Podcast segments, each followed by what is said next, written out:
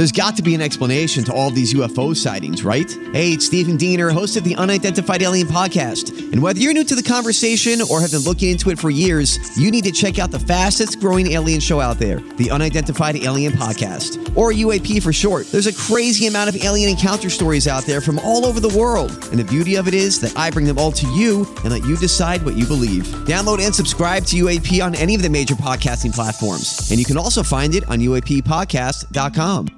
Yes, yes. Welcome in to the Tim McKernan Show. It's the Inside STL Podcast Network. It is questions from the audience dated April 28th, 2020. Alongside Gangster Pete, I'm your host, Timothy Michael McKernan from the HomeLoanExpert.com studios. It's a podcast presented by Ryan Kelley, the HomeLoanExpert.com. James Carlton of the Carlton State Farm Insurance Agency, Mark Hannah of Evergreen Wealth Strategies, and also Seth Goldcamp in Design Aire Heating and Cooling online at designairservice.com. Gangster Pete, what's the good word, yo? Oh, just looking outside at a beautiful day. Is it? I'm in, see. I'm in my basement and I I can't see a thing. Well, I mean, I can. I can tell there's sunlight, but I can't see anything else. Yeah, it's nice. You just want to get out there. You you finish shave strokes? Uh, Plazzi and I were talking about it. He's got Normandy? a sick. He's got a sick girlfriend, so he might have to Oh, flake really? on me. So, if that doesn't happen, I'll get to the park, run some laps. Yeah, that's the move. Get out. I, I didn't get outside at all yesterday, and it's brutal. Yeah, it just changes your whole don't get outside. perspective It does. on shit it absolutely does. There's something to that. Um, we always enjoy uh, record questions from the audience, and we ask you to send your questions and anything or opinions or stories uh, by email tmckernan at insidestl.com. I also feel like for the people who hate me, who I think might be more listening to that than actually like me listen to this, um, maybe we should create uh, a non T McKernan email address so then that way they can feel like they can motherfuck me, even though eventually I'll see them anyway. And I don't care. I know you don't like me. I know you don't like me. And that's fine. So share your questions, share your opinions, share your stories, whatever the case might be. As of right now, it's just T McKernan at InsideSTL.com. And we have plenty of questions uh, for you. Gangster Pete and I will be fielding them here on the podcast. Gangster Pete is in the 590 The Fan KFNS studios. Those are in Kirkwood. I'm in my basement. That's where my studios have been for the last month. Either way, the studios are presented to you by Ryan Kelley, the home loan expert. I just refinanced with Ryan Kelley two weeks ago. Now, here is the backstory on it. I uh, and Gangster Pete, I'm curious if you ever run into this because it's kind of an anecdote and kind of a question all at once. Um, my um, one of my uh, friends said, "Oh, my God, you, you got to look into refinancing right now." And I said, "Okay, I'll do so." Looked into it um, and uh, had some issue with a bill for a, from a doctor who I didn't even recognize. Then we called, and it was for like it wasn't for like thousands of dollars. Fortunately, it was like two hundred fifty dollars and it was affecting our credit score. And I know how, if anything, I think one of the things that I do is not necessarily good business per se. And, then I get a bill and I pay it right away. Now, I'm, I'm sure some people are like, no, that's the right thing to do. But most companies run it like, you know, some, I know some companies that run it 120 days, uh, much less paying immediately. But that's just how I've always been because I just want to move on from it. But uh, the, the, the overall point being, if I have a bill, I pay it. And so the issue was is that this thing it wasn't holding it up. It just made my credit not as good as it should be. And then it was just it was just BS, and there was nothing I could do about it. Have you ever had anything like that? Uh, not where I got a, bu- a bullshit charge. No. Yeah, I, I, it, it's it, it, so we looked up looked it up, and it, it's a random doctor, Anna Marie. Me, we hadn't we hadn't used this doctor. Called the number, and the uh, the number has been disconnected. It was so strange, but it's kind it's kind of like a bookie who's going to like break your legs. It's like you have a choice: you either pay it or you don't. So I pay the thing. Either way, it was only going to impact things in a small manner. But uh, talked with uh, Ryan Kelley's people, the HomeLoanExpert.com, and I realized uh, how much I was going to be saving. And my friend was exactly right. I needed to do this. We're talking 20 plus percent plus, whereas normally uh, we're approaching April 30th. I make my mortgage payment. Uh, I won't be making a mortgage payment until the end of May, so don't even have the payment. Uh, plus, got a couple of refunds. Um, so it's it, it, it's one of those things that I think you hear it so often. You got to refinance. You got to refinance. It almost becomes white noise. I just did it. We closed two weeks ago, and it is saving me not only a payment, but saving me 20% on my uh, payment. And, um, and, it, and in addition, it was so easy. So you're like, well, I don't want to go anywhere and sign documents. I understand that. My wife and I weren't looking forward to that either, but uh, it was so easy 10 minutes in and out. And, um, and then all of the other paperwork was done online. Ryan's staff, Monty and Heather were the people we worked with, did an incredible job. It's really worth looking into. And they gave us like four or five different options as well. It just, it, I, I'm so pleased with the experience. I don't know how I would have handled it as far as doing a spot if I was like, oh man, that was really bad. I think I would just like read copy points, but in this case, I'm not even looking at copy points. I'm just telling you what happened, and it was so good that I, if anything, I go, man, I should have done this a long time ago. But uh, now interest rates are so low that that's why we capitalize. The HomeLoanExpert.com, Ryan Kelley. Uh, that's who we just refinanced with. Gangster Pete, how are things for, for you? This is this is our time to spread our wings and uh, and talk it over, and ideally not do it to you for two hours. I'm, I'm going to try to cap this at no more than an hour. At this moment, nothing has me real fired up, so I don't see us going into some kind of two-hour podcast. Uh, what about you? I'm doing good, man. I'm kind of crushing this quarantine at the moment, so uh, When you say you're crushing this quarantine, what does that mean? I mean, I I'm playing golf a couple times a week. I'm running when I'm not playing golf. I play at uh, Normandy this last uh, Saturday. I play with my dad at his club. How was uh, Normandy? It's it's in better shape than it was before they closed. Like the uh, time off has given some areas a chance to grow grass, and it looks good. I uh, love that golf course. I yeah, love the layout. I do too. That setup is awesome. If they really do put in all that money like they're talking about doing, that's gonna be one of the nicest courses in the area. Uh, I, I, I want to play it. I mean, I, I, I love that course. I, I really find it to be challenging. I mean, if you had it in a spot where money was going into it, um, like you're talking about the possibility, and you could, you know, I mean, because because one of the issues is you don't know what your lie is going to be, and it's difficult. I mean, that's that's you know, and, and I that, that but the greens are legitimately challenging. I think. I mean, God, I don't know. I mean, I guess you have the, the, the par three that Big Al allegedly uh, got a hole in one on 120 yards downhill, and he did so with a driver. It's, you know, from a physics standpoint, intriguing uh, to understate it. But I mean, as far as a stretch of holes on a public course in the St. Louis area, for my money, uh, at the very least 10 and 11. 10 and 11 are the two two hardest holes easily. I mean, just they're, they're par fours. Uh, and and the fairway slopes so hard right to left uphill uh, and then downhill toward a creek on 10 and you have the road on the left. Now that's probably not going to come into play but there's trees on the left and uh, and you do if you can you know I guess I guess the play for right-handed golfer would be to uh, start it out real far right and then draw it in there and then be at the bottom of the hill if you have that kind of distance with just a little wedge over it or if you don't have that, and you can cut it into it and then take the, the left issue and being blocked out. But I mean, it's it's a downhill shot with a cemetery behind it. uh, not necessarily picturesque, but nonetheless, that's that's in play. You're gonna have a downhill lie no matter what. And it's just yeah, man. And then and then for my money, the tee shot on 11 is so narrow. Yep. With the trees on the right and you know trees that you can get out of on the left uh, you can't hit. I mean, I guess you can hit a driver, but uh, you know, it's it's usually not a driver. It's probably a three wood or an iron, and unless you want to clear that creek, and then you're on a steep uphill lie into a green that has what three tiers and slopes so hard back to front. I mean, that thing is. You know, I'm trying to think of holes in the St. Louis area, and I haven't played St. Louis or Boone. Um, and I know most of our listeners on this podcast are St. Louis Country Club members. Right. So we're speaking, you know, not necessarily to our audience, but taking those two out of play. I've played most of the quality courses in St. Louis in, in, in the last few years since I didn't play golf um, up, you know, after I stopped playing in 2005 all the way until the middle of 2016. So they're kind of fresh in my mind. And I mean, I guess it depends on if you're playing Bellerive, which we were lucky enough to do with Media Day stuff uh, as uh, I'm, I'm, i might stun people to hear, I'm not a member at Bellerive, that um, you know it depends on what distance you're playing because that certainly impacts things.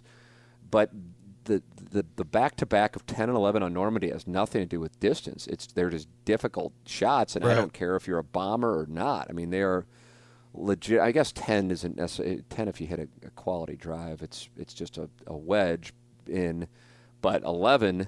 Uh, but the tee shot's so important. But 11, I mean, God, your tee shot's tough, your approach shot's tough, and then once you get up near the green, even if you're on, it's by no means. I don't care where you are it's going to be tough to two putt it. And in, in, in a five foot putt could suddenly become a 30 foot second putt. It is, it's brutal. And so I love playing that golf course. I, it is it is a hell of a challenge. I've never come close to breaking 80 there. I don't think. I think the best has been something like 84. So I shot an 84 my last time out there. Look at you, gangster. Well, I, I bogeyed and doubled 10 11, and then I shot one over the rest of the way for a tidy little 39 on the back.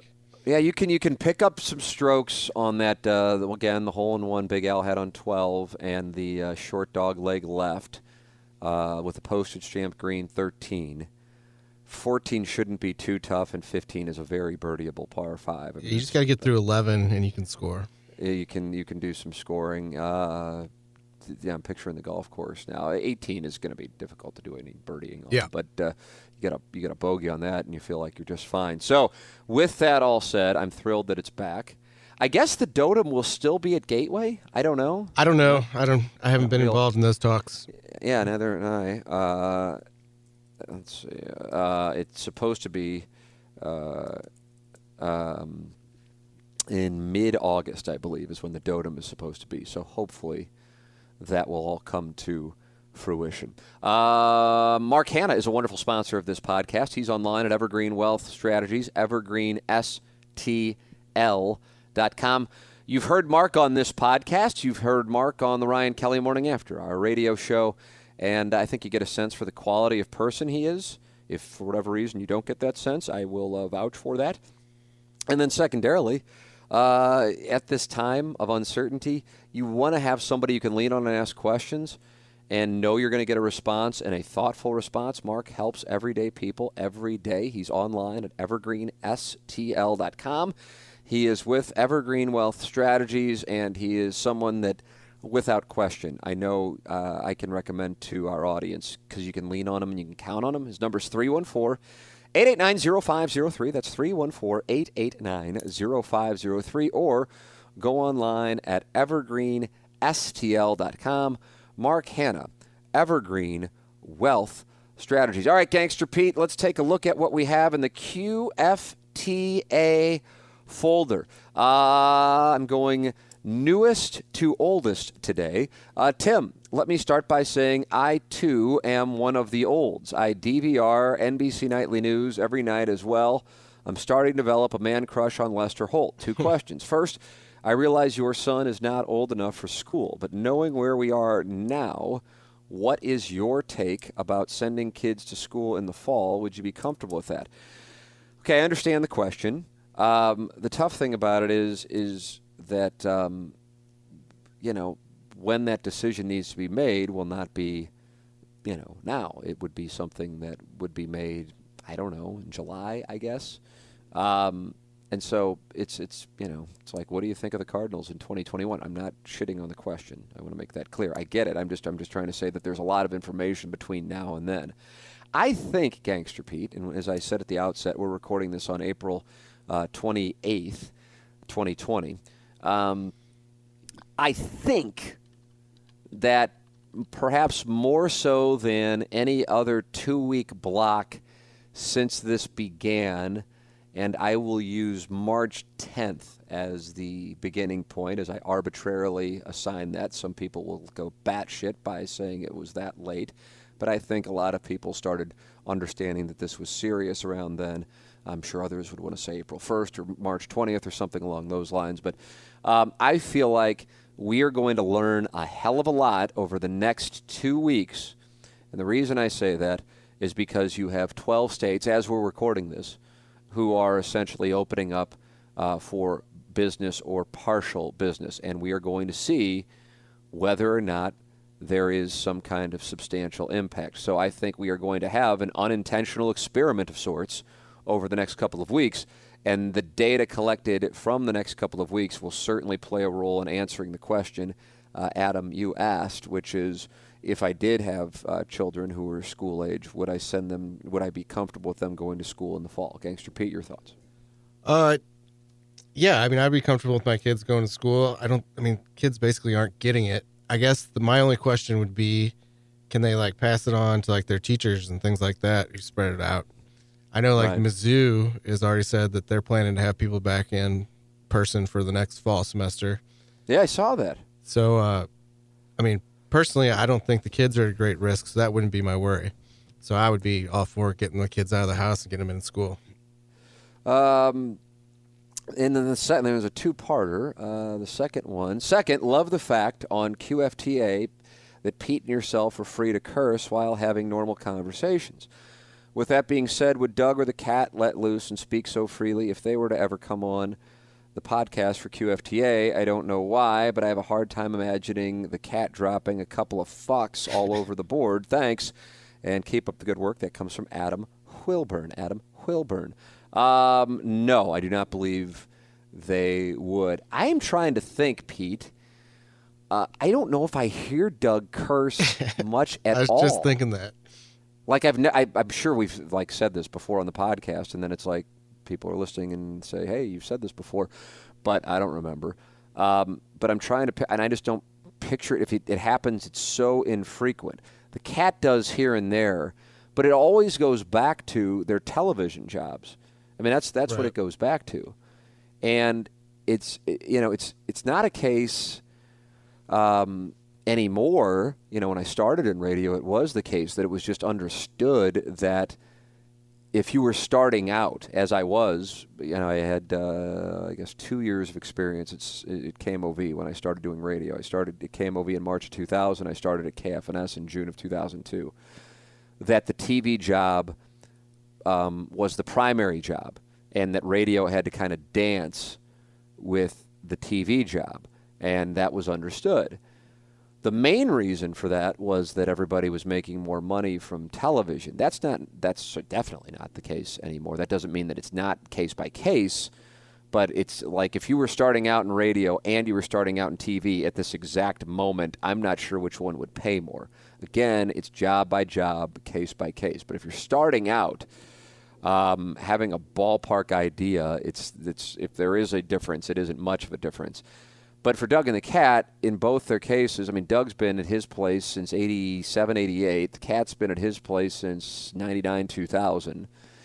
Um, you know, and they're not going to mess with, you know, what they've built up there by getting into either topics or things that the TV place might get uncomfortable with. So that's that's the reason for it. But I mean, when it when it does get down to it, you know, my my views on things um, are certainly obviously different than theirs. Um, but I don't think anybody like, I don't think anyway, I'm saying this from a pretty high degree of certainty, and I think we could include Pete, you, and Iggy, and the Plowhawk.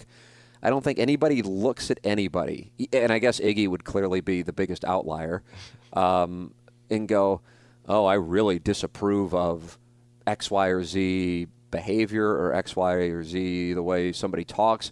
With Doug and the Cat when it comes to like sex talk or porn talk. They just get out of the way. And by get out of the way, I think it's they know that they just don't want to mess with anything with the TV job, and so we don't include them in that. I mean, if they want to be included, of course they're welcome to. But you know, I mean, after doing this for a number of years, you understand that. I I, I do find it to be just a societal self-examination as to why sex talk is just like we accept it as well you can't talk about that but then you can talk about domestic violence murder take your pick of whatever you know dishonesty and policy take your pick of whatever which from my standpoint are exponentially uh, more damaging but sex talk and pornography are like, oh my God, well we can't have him on because he talks about porn. It's the most fucked up thing. But I mean, I've just I've just gotten used to it, and it's you know when I'm talking with people from other radio stations and they're interested in hiring me or hiring the show or whatever the case might be, and you know it's like, well, you know, in the porn stuff, and it's like what is what is the impression of this show that like it's just like yeah iggy tell me more about what you watched on pornhub and be as detailed as you can all right, now I'm going to tell you about a threesome I had in 2004. you know, I mean, it's it's not what goes on. You know, I mean, it's it, but but that for whatever reason, it's the perception. It's an odd thing. I know it exists, but as far as Doug and the cat coming on the show and and suddenly saying fuck or anything like that, I'd be shocked if that were to happen because that's not really the way they talk. I mean, I guess when the cat and I sometimes are talking, uh, and the cat gets fired up, I think that that I think it goes on but I really don't think of it that. I don't. I don't. I don't think of it that way. I don't. Th- I don't picture either one of them really saying the seven dirty words all that often. Yeah, away from away from microphones. What I'm saying as well. Yeah, I agree with you. I mean, the same reason that they don't they distance themselves from some things on the radio. Same reason they wouldn't come on here and start cussing. Yeah, it's just uh, it's yeah. I mean, they, they wouldn't. I mean, they just wouldn't. They just wouldn't do it. Uh, let's see what we got here. Uh, Tim, love QFTA. Love Gangster Pete as well. Gangster Pete once again. Hey, thanks, pal. Appreciate it. Look at you. Um, maybe you just need to do your own QFTA. Rising Oh, star, don't- rising on-air star. That'd be over in like 15 minutes. you don't. You don't. I'd read questions. just want to get out on an- Normandy Answer them real quick. As quickly as you can. I, uh, as much as I have enjoyed Gangster Pete's contributions here over the last couple of months, I know he doesn't have any children. Tim, you're two years into being a father. How would you say being a father has changed you the most? Uh, hmm. It's a good question. Uh, I feel like I've been asked it in some, but I mean, it's, you know, with each passing month, really, things change. I'm grateful for the ability to be a father because I feel like it's one of those things in my personal experience, and I guess becoming a father at 40, um, maybe this gives a different perspective than, say, somebody who became a father at like 22 or 23. But in in living 40 years um, and having you know 20 years or so of a career before becoming a father, um, it, it it was like this human experience that you didn't know was so great. And by great, I'm not talking about it being wonderful, although there are certainly moments of just like the ultimate form of happiness. Um, but great as in range of emotions, challenge, the intense love, um, and, and, and you know, I, here- here's here's the way I would explain it. Here's the way I, that I would explain my experience, and I because I don't like what did I what did we talk about? I it had to be either on the radio or on the podcast. I mean, where else would it be? Because I don't really do much on social media. Um, and I can't recall what I was talking about, but somebody sent me an email with like a parenting tip, and I'm just like, ah, God, I fucking hate that. And I know they're not doing it from a from a place of you know, I know better than you. I know it's coming from a good place, but I'm just so careful on that because you just don't know everybody's situation. And then sometimes, and I think this might be more in mom groups, it's like condescending and it's, Yeah. it's just gross. You know what I'm talking about? Yeah. I mean, obviously, me and you aren't in this stuff, but Anna Marie will tell me what's going on in like mom groups, and it just sounds like this hornet's nest of awful. but this is the way I would I would describe it, and it's and, it, and it's a case by case thing. And again, you know, our experience was different because we were told we couldn't have kids, and we did IVF twice, and it didn't work, and we really didn't think we were going to be able to have kids. So there is a place of gratitude that that might be greater than somebody who you know was like, holy shit, we have a kid and we're 22. You know, it's a different spot, and so everybody's experience is different. And the, and so that person who had a kid at 22 now has a 21 year old if they're my age. So you know, we're talking about a wide range of experiences. But what I would say is this, especially being as selfish as I am, what I used to worry about um, would be me passing away um, just because that's what I would that's what was my foremost concern. You know, I don't necessarily think it's groundbreaking shit. Um, and now what I worry about is how me passing away will affect my son. That's what I care about. That's all I care about is my son. And I would imagine, you know, it's like pa- pa- uh, parents would say something along the lines: "If you don't know love until you have a child," and I'd be like, "Okay." I mean, I, I get, you know, it's just one of those things.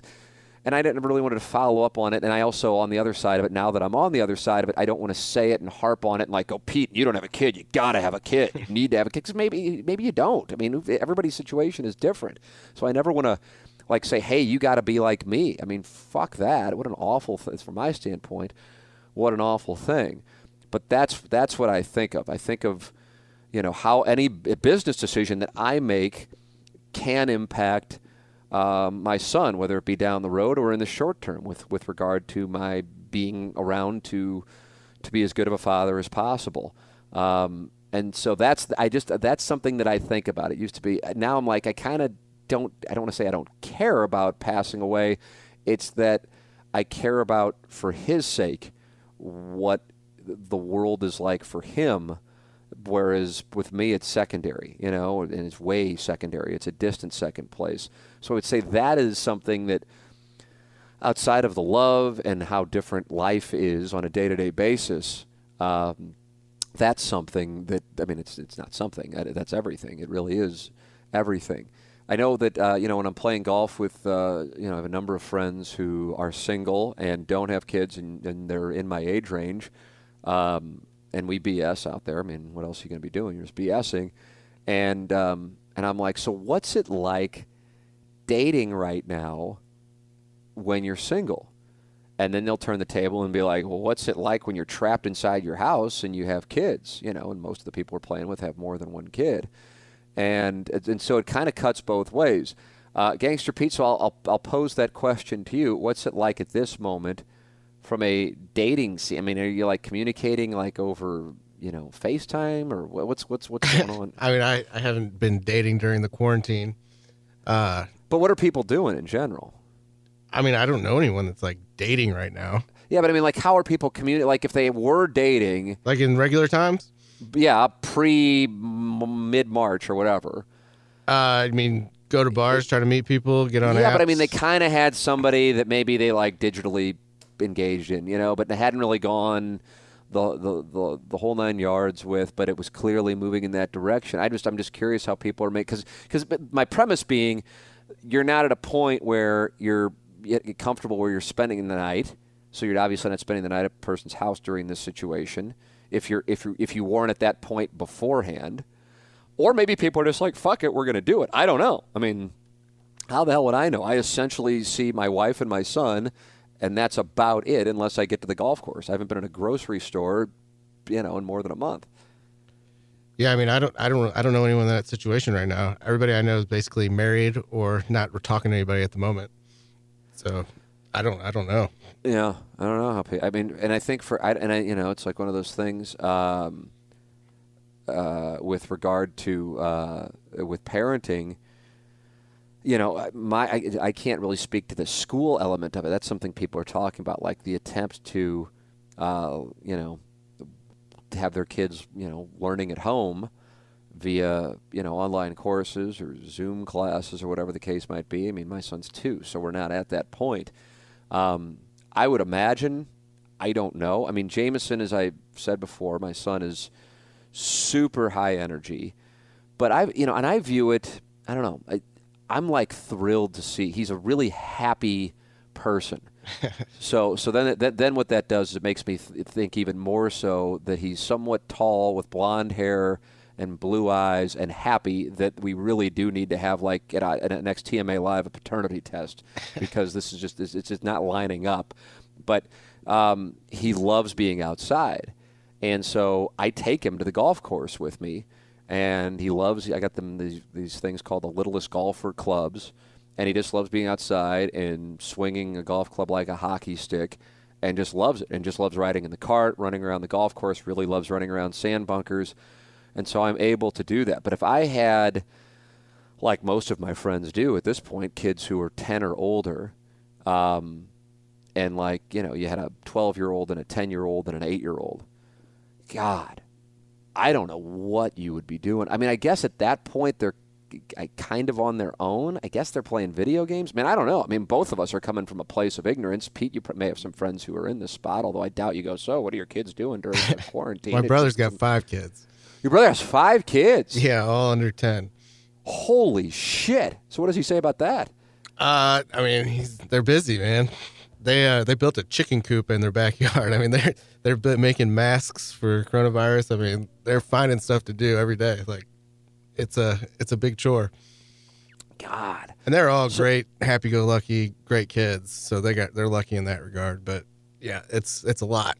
So, yeah. So you know, from my standpoint, I mean, I was Anna Marie and I have lived together for uh, more than 11 years at this point and been married for it'll be nine years here um, in a few months um, and for most of those nine years obviously or most of those 11 years uh, with only a two-year-old son obviously it was just the two of us and with you know and with operating um, the show and inside stl we just had a, a great amount of uh, freedom to kind of pick up and go or just to do whatever.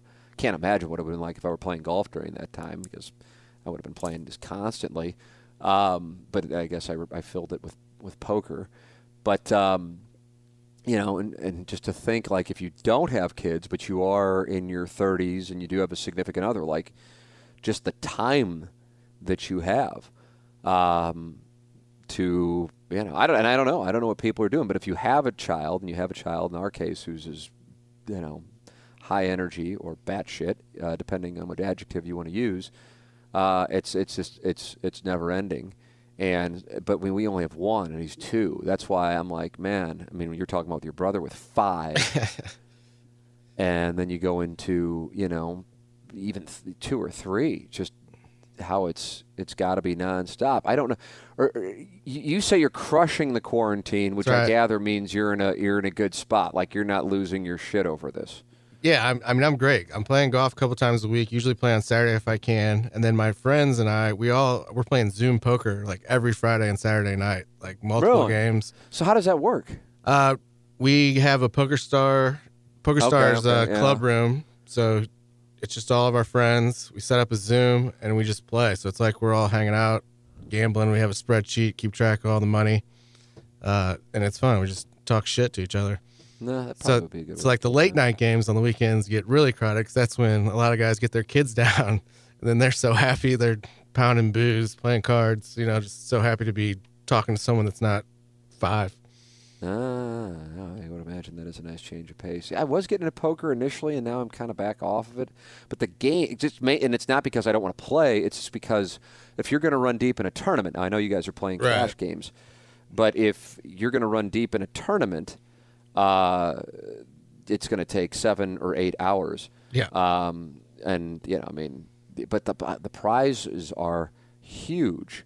Uh, for you know, I can't remember what it was on Bovada this past weekend. It, it, something like first place paid sixty or sixty-five thousand dollars in a one hundred fifty or two hundred fifty dollar buy-in.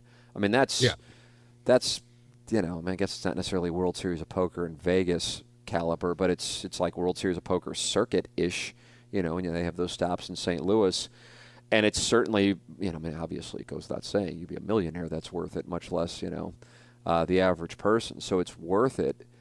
I just don't have the time. I mean, I and I maybe I can get to a point with my wife and go, okay, listen, I'll I'll do whatever I you take all the time you want leading into Sunday afternoon, like starting at around three, and I'm gonna play in a couple of these things and just see if I can run deep, because so many people are playing right now who are not necessarily at the level of what most of the people were before this started. A bunch of people are getting back into it, and there, you know, there is a skill element to it. It's not all skill, certainly. Ace King versus Pocket Queens it's essentially a coin flip. So you know you're you're going all in with Ace King. You're not doing anything wrong. You're go, you're calling with Pocket Queens. You're not doing anything wrong.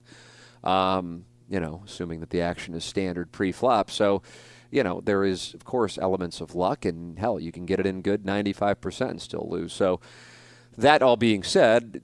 th- There is an element of skill to it, and um, and that's that's something that uh, I just in a handful of tournaments I played when I came back, I didn't final table. I don't think.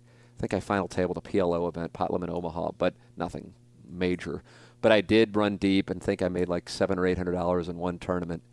Um, so the money is there right now, and this is Bovada, by the way, for those of you who are wondering um, what site it's on. Uh, Tim, I uh, could never post this on the fan page because I would be killed.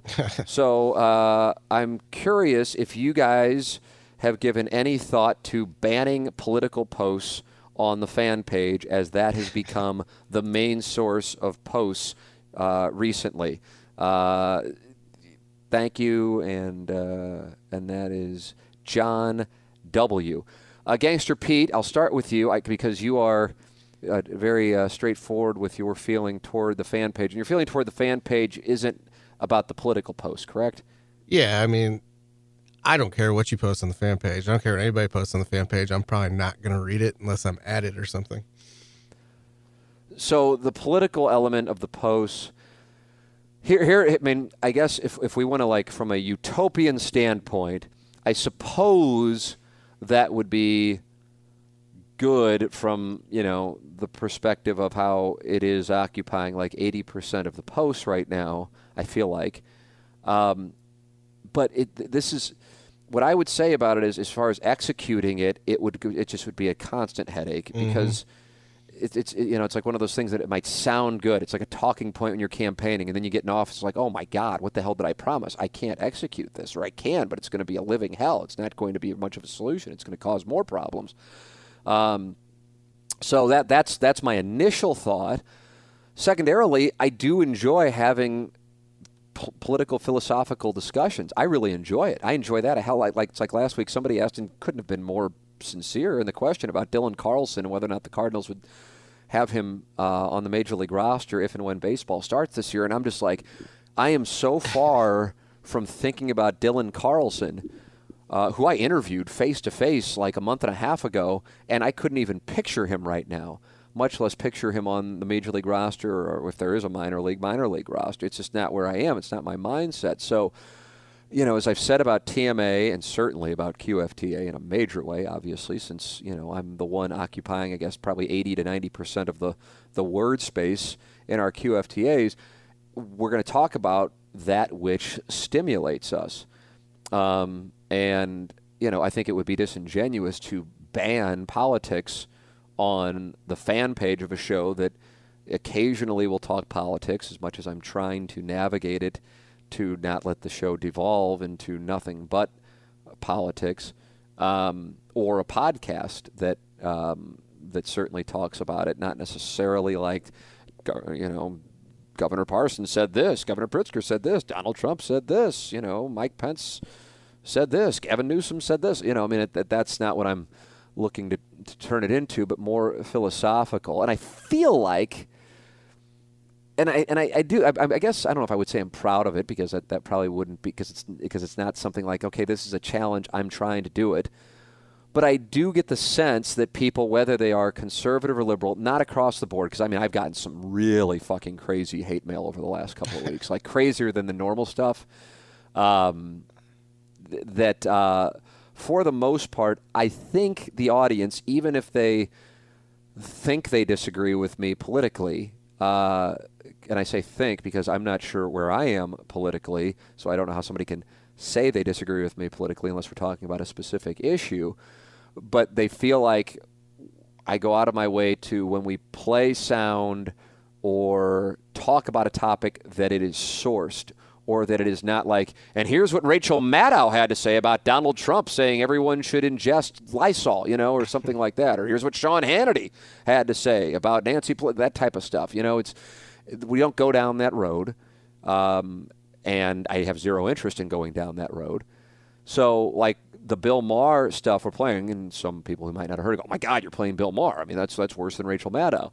But the Bill Maher stuff that we're playing um, is is either Bill Maher with with a take that I think would be counterintuitive to what people would think Bill Maher is normally saying, and therefore I think it gives it more credibility.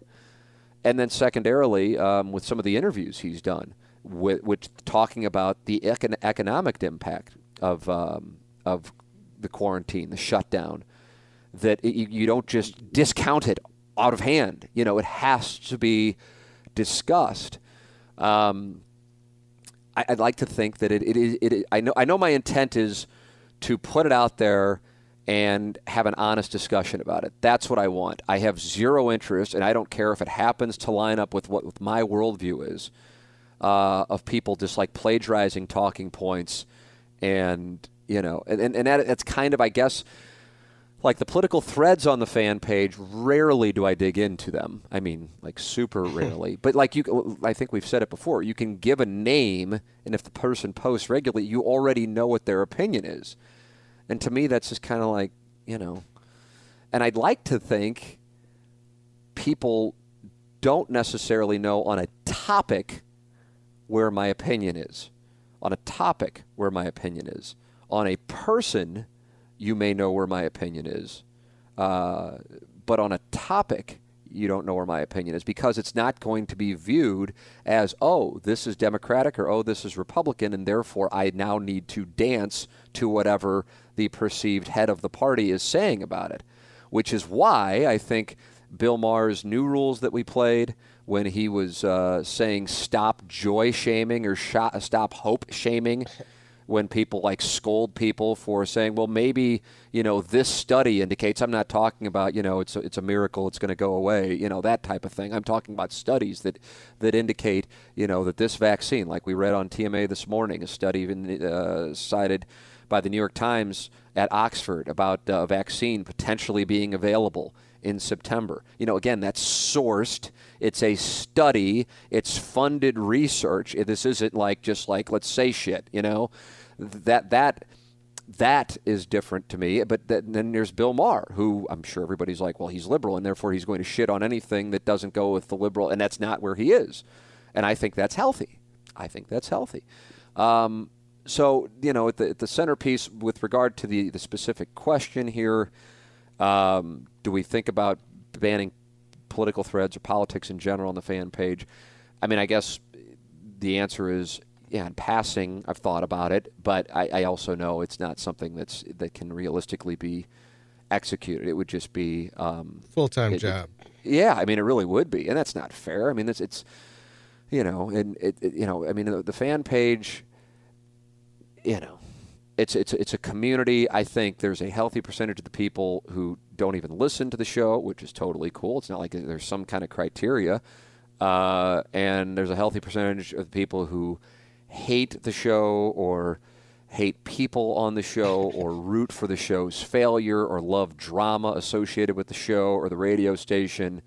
Um, if I were to buy the radio station, we'll hope that it will fail you know and, and so you recognize those things and you also recognize you can't control it. But you recognize you know you recognize it going in and you don't throw the baby out with the bathwater which i realize is cliche but occasionally in the political threads i will see god and i wish i could cite one as an example because i feel like there was one that i've read here within the last uh, 24 hours um, you know where people you know have what i think are good give and takes and um, and I think that's I think that's healthy. Um, but you know, I mean, at the same time, there are ones where it's just like, oh, you know, like uh, like one of the talking points on there right now is, oh, you can't post anything that's good news, and I'm just like, what? Where's that? Where's that coming from? Because I feel like most of the posts are usually like optimistic, like, hey, what about this today? And I don't know, maybe there's a couple of people who like come in and like censor or censor or shit on people for posting. But again, sourced optimism is different than you know, did you watch the president's press conference today and he said it's going to go away, you know, or something like that. I mean, that's different. We're talking about studies. So, um, or backing it up with, with, with, with data that is encouraging, albeit still sad. I mean, as I'm looking at the data as I speak right now, 56,386 Americans have died. Um, I mean, there's no way to spin that positively. There's there's I mean if you would have told if you would have told us shit. I mean it's it's April 28th. If you would have told us on February 28th that 56,386 Americans would die from something I don't even think we were calling it COVID-19 at the time and it was just the coronavirus and it was kind of a you know, it was there, but it wasn't at the forefront of the news cycle. It was there. Uh, I think people would have been shocked by that. Everybody, I think, would have been shocked by that. So th- I think the issue is, and, and I can't. Oh, uh, we were watching Bill Maher actually, my wife and I, um, on Friday, or maybe we watched it on Saturday. Um, you know, on on the HBO app. And Anna Marie said something like, yeah, he's not really good at this, as in like the home show. And I'm like, okay, well, I hope people are not really judging TMA on the home shows because we're not really good at that, you know. But it's it's the it's the cards we've all been dealt. Like if I watch and I don't. I don't really watch much of Fallon or Colbert. I'll occasionally watch Kimmel. I mean, it's just it's totally out of the element, and so it's not normal. as far as what you're used to from those entertainers. And and then secondarily, it is a time in which whether we're aware of it or not aware of it, that we are angst ridden. And it could be angst ridden about health, but that, that health isn't just physical. That health is mental. That health is emotional. And so people's mindsets aren't necessarily in a place to welcome joy or laughter when they're worried about how they're going to put food on the table, or if they have the coronavirus, or a family member or close friend has it, and what their health status is. It's not a time of joy. It is a time of anger, and uh, for many, and so. Uh, what you're what you're seeing in whether it be on social media, and if you want to get specific to the fan page, that's what people are talking about. So it's like it's like we can't win with a topic on TMA right now. Every topic gets killed. It's like God, I wish they wouldn't talk about the coronavirus. I'm like, we hardly talk about the fucking coronavirus. Like I've made an intentional, you know, if we are going to talk about it, it's going to be reacting to a you know thought-provoking audio clip or a thought-provoking study. It won't be like here is what you know Don Lemon had to say on the topic last night. I'm a, I'm a, I'm intentionally avoiding it. Whereas I would say the majority of the shows in the second half of March were 80 plus percent of the coronavirus. Now that it's become politicized, more so than I saw anyway at the back half of March, it's just it's it's it's kind of a septic tank of a topic, um, and and that's why I'm not going down that road. But I think most topics right now, it's like, oh, Pete with the dear Deidre, fuck, you're killing. It's like I what suck. you know. Yeah, with with with sports wise, what do you want to do? I mean, I read. I would go to ESPN, STL today, looking for something, but it's like you know, here's the latest theory on how the NHL could return. You know, here's the latest theory on how MLB could return. Otherwise, it's kind of like places are doing where are they nows and remember this World Series or this Super Bowl or this playoff game, and all that's great and everything, but you know that's or you know your list of your top Cardinals or Blues or whatever, and that's just not you know it's not something that I think really stimulates the six people on the show. So it's a unique time. I'm certainly, just like everybody else, looking forward to whenever uh, it is that it will come to uh, to an end, and we can all be back together, and we will have the backdrop of sports uh, for us. Gangster Pete, uh, your thoughts on the uh, on uh, the question about banning politics from the fan pin? I enjoy discussing politics with my friends and family, people that are open minded. If I'm going to discuss politics, I don't go to any internet platform. It just seems like banging your head against the wall because you're going to have people that are just stuck in their trench. So, I, I mean, I don't see any reason to ban it. It's just if you're not into it like me, just scroll on. Yeah, I just, I mean, I just don't, I don't really want to get into that. You know, I mean, essentially, the way we've tried to operate it, and it'll be four years old here in a couple of weeks, um, is you know, if somebody's just being a dick for the sake of being a dick, they're gone, and it doesn't matter if it's like, oh, well, you can be a dick if you're a liberal. That's not the way that it is, you know. And I and I and listen, I realize that's very subjective. Um, you know, oftentimes the way it'll go down is, is somebody will DM me or email me to bring something to my attention, or fan page moderator Neil Allen, Craig Paquette, like last night. Let me read this one. This is good. What happened? Uh, yeah, I have to read it because I was already on my, I had already popped my pill, so I was totally uh, out of it and was navigating some other stuff. Uh, want me to delete the turtle post that someone reported on the page? Be forewarned, it's not for the weak stomach. And I'm like, I don't know what the hell you're talking about. uh, you know, I but but you know, if you if it, if it's enough for you to text me about something, you know, God bless, do whatever you got to do. I mean, the guy, you know, does a hell of a job um, with the thing. And as much as I would love to have new people come in, it's like, what you know, and I get it on the outside looking in. It's like, why wouldn't you let new people come in? It's because right now, you know, we it was pretty rough there for a few months. Um, you know, ranging from, you know, I don't know, it, it's, it's people. It'll be treated treated like as like TMZ esque fodder. I don't think I've really been too secretive about it, but having to get the Kirkwood police involved, um, which then led to another municipality's police getting involved. Which, which I know some people are listening to this going, okay, hold on a second. I'm not even on this thing. I'm not on Facebook, and you're telling me a Facebook page for the radio show led to police departments getting involved. And the answer is yes. And it's, you know, I mean, um, I guess when you take a step back, it's like it's fucking crazy. but I'm so used to that type of stuff, and it goes way, way before the the fan page. That you know, it's like sometimes I'll talk about this stuff. Um, uh, God, I can't wait to be able to just talk about everything whenever that time comes, and then I think maybe people have a better understanding. I don't know. I, I don't know, but you know, something happened while I was uh, with some people a few weeks ago, and I'm like, yeah, and the you know, the, the you know, and this is what's going on. This one, they're like, no way, and I go, well, here, look, and like, oh my god, like it did, like they can't, like it can't process, but for for me, and now Pete, you're seeing behind the curtain now for you know, you know what what uh, 20 months or so. Uh, uh, you know, it's it's kind of commonplace, like the stuff that to somebody on the outside would seem like no way they got to be exaggerating or there's there's no justification for it. And it's odd. And it, but here's the th- I always want to drive this point home. It's not like it's like 50 people, Right. which out of however many people are on the thing, 7,000 or whatever, is a small amount. It's like a couple, you know. Um, again, and there's a difference between people who just want to see the thing fail, or don't like me, or don't like Doug, or don't like the cat, or don't like Pete, or don't like Iggy, or don't like the Plowhawk. That's that's that's something that I think every show that winds up getting some semblance of an audience has. As I always say, people have their favorites, people have the people they don't like. That's one thing. I'm talking about behavior that you go, oh shit, this is getting concerning, and it's all it's more often than not it's it's behind the scenes. Like people start DMing people, and then not necessarily saying I'm going to kick your ass per se, but like the DMs are like, okay, that's a little weird, you know, and they're sending me screenshots, stuff going on. You just wouldn't, you just wouldn't, because most people that that wouldn't be a trait they would have, in which they'd go, oh, I, this guy. You know, disagreed with my opinion, so now I'm going to DM him and call him out about it. You know, I mean, it's just not something. I remember Joe Buck saying, I think in an interview, or maybe we got done doing an interview, and he had been ripped in the Post Dispatch in the sound off section, uh, which has been normalized now by Twitter.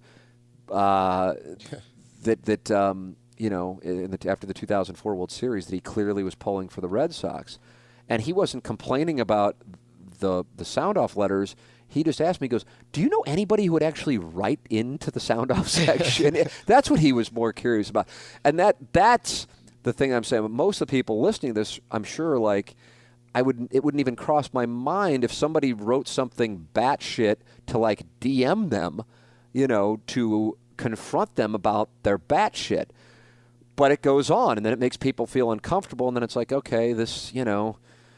So it's it's, but again, I think I think the value of having a community and being able to interact with the community is greater than the value of just blowing it up or starting to say certain topics are not allowed. You know, so so from my standpoint, with it happening more and more over the last five six weeks, I guess, uh, it's it's certainly crossed my mind before even reading this question.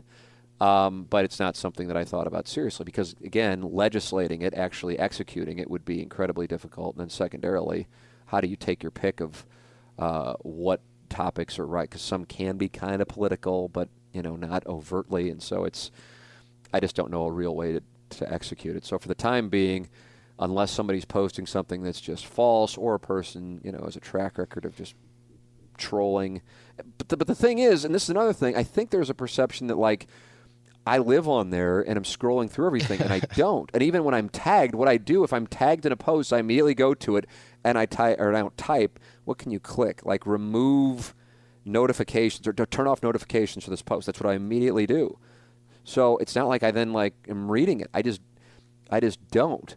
Um, but I also know that for some people they're they're on there quite a bit, and that's great. I mean, you know, that's that's cool. They, they become friends with people and all of that, and that's and I'm not mocking it. it, it I've seen this happen before. Our listenership they wind up forming friendships. I think it's a great thing.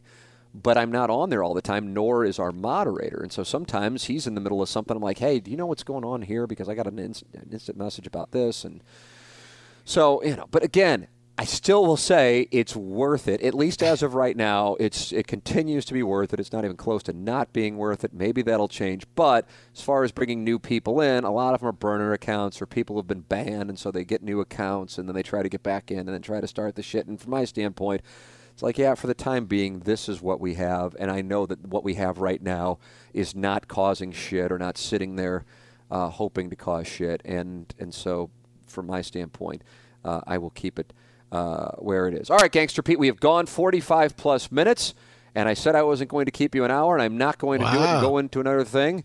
It's a beautiful day. Maybe we'll do another QFTA this week, though. Yeah, let me know. Um, and uh, and because I'm enjoying QFTAs, and this is kind of my outlet, so we'll keep this one to 47, 48 minutes. Uh, James Carlton is a wonderful sponsor of this podcast and has been from the beginning. He's also my insurance agent. 314-961-4800 or go online at carltoninsurance.net.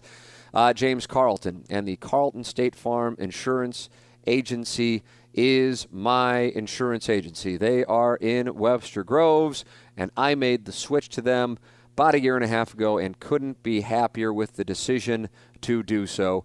For real. When it comes to customer service and uh, handling your insurance, there's just nobody better. And it's just kind of open and shut. That's James Carlton, 314 961 4800 or go online at carltoninsurance.net. Also, State Farm's returning $2 billion in dividends to their policyholders, and that's unprecedented.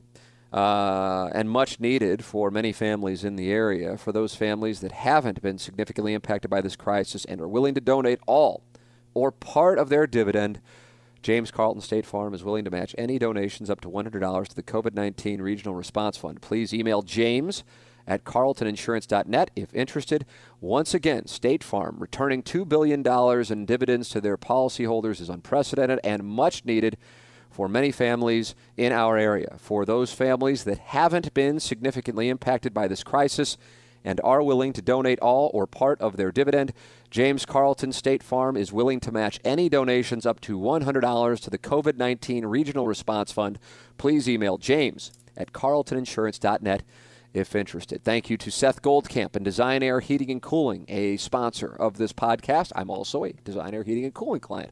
Online at designairservice.com. In the forecast, we have temperatures in the 80s.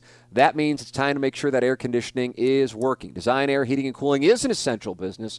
So if you are having issues, or if you want to make sure you're not going to have issues when you're going to be turning that air conditioning on for the first time this year, go to designairservice.com and make sure you are doing business with the official HVAC provider of the Ryan Kelley Morning After and the Tim McKernan Show podcast. Design Aire Heating and Cooling, the number one Trane dealer in Midwest online at designairservice.com. Thank you to the homeloanexpert.com. Thank you to Mark Hannah of Evergreen Wealth Strategies online at evergreenstl.com. Thank you to James Carlton online at carltoninsurance.net and Design Aire Heating and Cooling online at designairservice.com. For Gangster Pete, I'm Tim McKernan. This has been another edition of Questions from the Audience on the Tim McKernan Show on the Inside STL Podcast Network. Peloton, let's go! This holiday, with the right music and the right motivation from world class instructors, We're going to pick it up a notch. It's the holiday season. you might just surprise yourself with what you're capable of. Work out to thousands of live and on demand classes, from running to cycling to yoga. Try Peloton risk free with a 30 day home trial. New members only, not available in remote locations. See additional terms at onepeloton.com slash home dash trial. Peloton, motivation that moves you.